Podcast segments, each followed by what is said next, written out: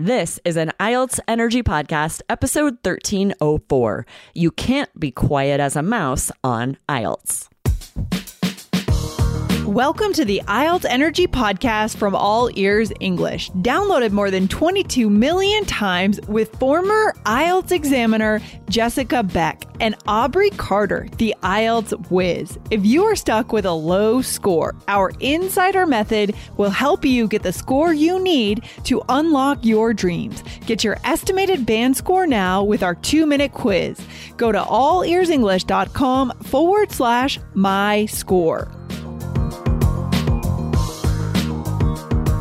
Are you sly as a fox? Today you'll learn three animal idioms that are perfect for describing people on I E L T S speaking and one animal idiom for introducing controversial topics. Take notes and remember to choose your favorites.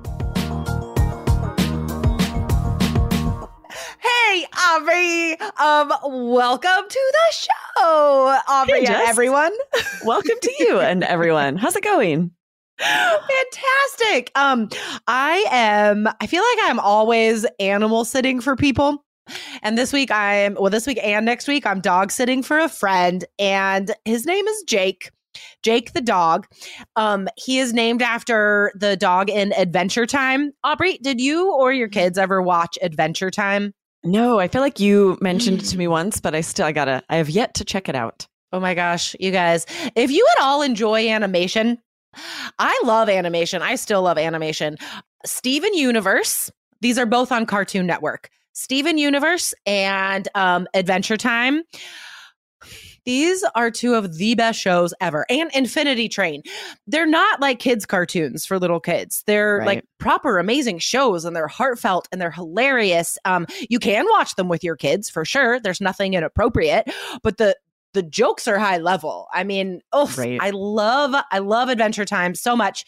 That's my recommendation today. That's like Space Ghost Coast to Coast. I used to oh, listen to all, watch all the show. time. It's so funny. Adult humor, like you said, not necessarily inappropriate, but just kids won't get most of the jokes. There's actually yeah. a new Glass Animals song called Space Ghost Coast to Coast. Oh, and it's fun. Amazing for anyone our age because there's all these references to like the Atari and games we played and shows we watched when we were like teenagers, right? Amazing. So this reminds me of a recent episode we just did, actually, guys, because all of this stuff we're recommending, you will enjoy. This is not an English lesson. Like, this is the best way to learn English, by taking in this entertainment that you would love. Um, so if you haven't listened to I E L T S Energy thirteen hundred, um, riddle me this, can you learn vocab from superhero movies? We taught you some fantastic high-level vocab phrases in that episode, guys, and we also talked a little bit about superheroes, so definitely go back. That is a very recent episode. Riddle me this, can you learn vocab from superhero movies?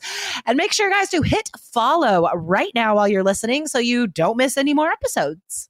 Yes. Awesome. Okay. We're going to share a listener question today that had some very interesting vocabulary and a very good question. I'll go mm. ahead and read it. All right. Awesome. This is from Kana Tanaka. She awesome. said, I found an idiom, the elephant in the room, while listening to another podcast. I think it's easy to think of a visual image, so I can remember this idiom easily. Can I use this expression on I E L T S writing? Thanks, oh, Kana Tanaka. Such a good my question. Goodness, that is a great question. Um, I honestly wouldn't use it on I E L T S writing unless it's in a letter. I think it's fine. Even for formal letters, I think that's fine. But not in an academic essay is the thing. Um, we're going to be talking about four idioms today, and they all have animals in them, and they're so fun. All of these idioms, guys, they're a bit on the informal side, as most idioms are, except for the ones we taught you yesterday. Go back and listen if you haven't. Um, but yeah, to answer that question, awesome idiom. We'll talk about it. Elephant in the room. But I wouldn't use it in academic writing. What do you think, Aubrey? I agree. It's too informal. Yeah. And the other thing to keep in mind is that informal, or rather idiomatic, language is not required on your task two writing. So it would kind of take a lot of brain work to figure out how to cram this into your task two examples that yeah. you don't have. You don't have that kind of time. And then it's going to feel off. Like you said, it's too informal. So avoid, avoid the very informal phrasal verbs and idioms for your task right. two essay, and use these for I E L T S speaking, maybe your informal letter. Exactly, exactly. All right. So, elephant in the room. Um, this phrase describes something that you um, that you're not talking about. You are avoiding or ignoring this on purpose, even though it matters, even though it's important, or even though you're thinking about it, you're not talking about it. So, I have students ask sometimes, maybe you come from a country with some difficult political situations, or there's something negative in the news, you know, related to a topic that you're asked about. Yes, you can bring this stuff up. You won't directly be asked about tough political things and difficult right. news. You won't directly be asked about it. But if it's on your mind and it connects to the topic, you can say it, right? This is fluency, being able to narrate what's in your mind. So, Aubrey, what if you're asked to um, describe America? That's a broad question. Um, what is like an elephant in the room type thing that you could bring up? Ooh, good question. And we often collocate this with the verb address. I feel like I should address the yeah. elephant in the room, meaning totally. like we're just going to name this thing we're ignoring. Yeah. And maybe I would talk about... Um, systemic racism in the United sure. States, right? Where we have totally. statistics of, you know, not everyone is treated equally by the police according to the statistics. Yeah. And if I'm describing something about my country that I find, you know, troublesome, that might be great. And it would be good to say, and address the elephant in the room, because I know not everybody's on the same page about this. Totally. And that's a great way to address that. And, and you're recognizing that it is a little bit charged. Um, I just thought of an example that you could use in speaking part three. What if you're asked about like a seemingly innocuous or easy topic like social media, right? Guys, I mean, how many terrible consequences of social media are there? There's tons.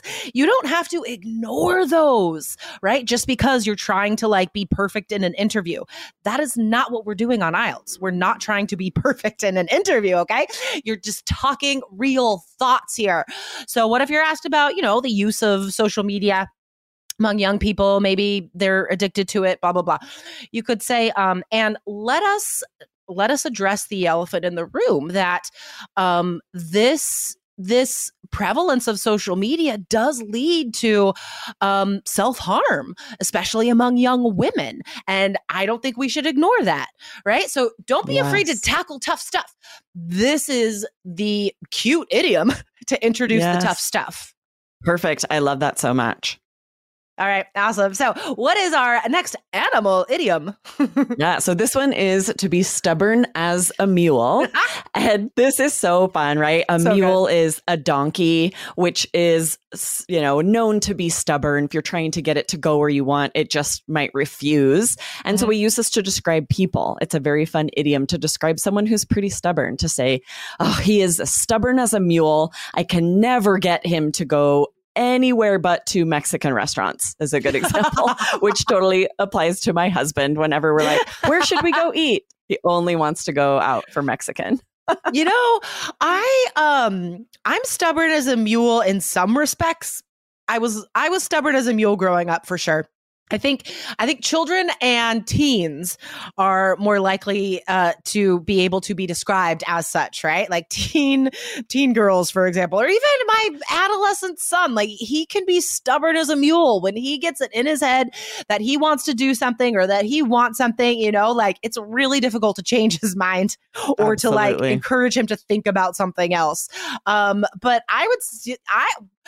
I'm not stubborn as a mule anymore. I think the older you we get, you're just like, right? nah, does it really matter? Like, is this worth planting my flag on? Like, not really. Such a useful idiom for describing people, right? Describe yeah. yourself, describe someone else. It's not overtly negative, right? Totally. It's, you're just saying someone's a little bit stubborn in a very fun, playful way. And then remember, like, as I just used it, you could say that you're not stubborn as a mule as well. Yes. So you could use Good this point. For anybody because either they are or aren't, right? Um, exactly. All right. that well, that applies to all of these, actually. It either uh, a person either is or isn't these things. So remember these idioms. Next one. Quiet as a mouse. We're not quiet as a mouse. Moving on. Just kidding. What? All right. Do you know anybody that's quiet as a mouse? Obviously, guys, this means very quiet, right? Yes, right. And it just means they're maybe shy, not super talkative. One of my daughters is quiet as a mouse. It's oh. like pulling teeth to get her to have a conversation with you. She's just, you know, shy and very quiet. And even when she does talk, she's pretty quiet. And and I love that that you pointed that out, Jessica, because lots of my kids are not quiet as a mouse. There so whether you you're describing someone who's very loud and boisterous and outgoing, then you can say they're not. And then someone who's shy and quiet, this is lovely to call them quiet as a mouse. It's cute. It sounds like it would maybe be kind of negative, but it's really not. It's just cute. That's really the theme to all of these animal idioms. Is like they're all cute. Um, they're all cute ways to say something that might be negative. You know what I mean? Like mm-hmm. they're all kind of similar in that way. Um, all right. Our last uh, animal idiom that describes people is sly as a fox. I love so this. sly is, is sly is actually a high level adjective, right? To mean like um, sneaky, mischievous, deceitful, even. Mm. Um, so yeah, do you do you know anybody that's sly as a fox? Yeah, it's it- Um, I kind of love that you pointed out that it kind of means sneaky, because I was thinking of it more as like intelligent, but there's oh. definitely this implication of sort of sneaky intelligence. Absolutely, right? Yeah. Okay. I see why you would go to that as your first meaning, because I often use this to describe people who like sneak something into a conversation that I wasn't expecting. Okay, my yes. son is sly as a fox when he is asking to do things. Like Absolutely. He will start a conversation about one thing, but he knows where it's going. Like he knows yeah. that he is justifying something he is going to ask for later. The planning. You know? There's planning involved. Strategic. Yes. yes. There's strategy involved. Absolutely. Exactly. Right. I think of some of the like reality shows I've seen where people have to be so strategic in order to do well on these shows. Ugh, this would exhausting. Be perfect to describe like someone on Survivor. They're sly as a fox, yeah, right? That's so true. You may know someone like that, or you may be like that yourself. And if so, you can sure. describe them this way. If not, you can always say they're not exactly sly as a fox. You know, they would never be deceitful, but they are extremely bright, something like that. Or I thought of another uh, use for this, guys. What if there's a person in your life who, um, even like a boss, for example, who um, it is difficult to ask them for things, right? Or this person often says no to requests. Mm. And you could be like, the only thing, honestly, that I dislike about my job is that I really have to be sly as a fox when I am asking my manager or my boss for something. Um, so yeah, so that's another way that you can possibly use it in speaking part one. All right, Aubrey, what are the four phrases that we learned today? These are all so useful, guys. Idioms where you can describe someone using an, you know, an animal in the idiom. Elephant in the room, stubborn as a mule, quiet as a mouse, and sly as a fox. These are all so awesome. Useful for I E L T S speaking. They're so fun. So fun. All right, guys. Um, thank you for listening today. We'll be back again next week, but make sure to hit follow right now so you don't miss any more I E L T S energy. All right, Aubrey. Thanks for chatting today. Yep. See you next time. Bye. Bye. Thanks for listening to I E L T S Energy. Hit subscribe now and don't forget to find your estimated band score at all ears english dot com slash my score.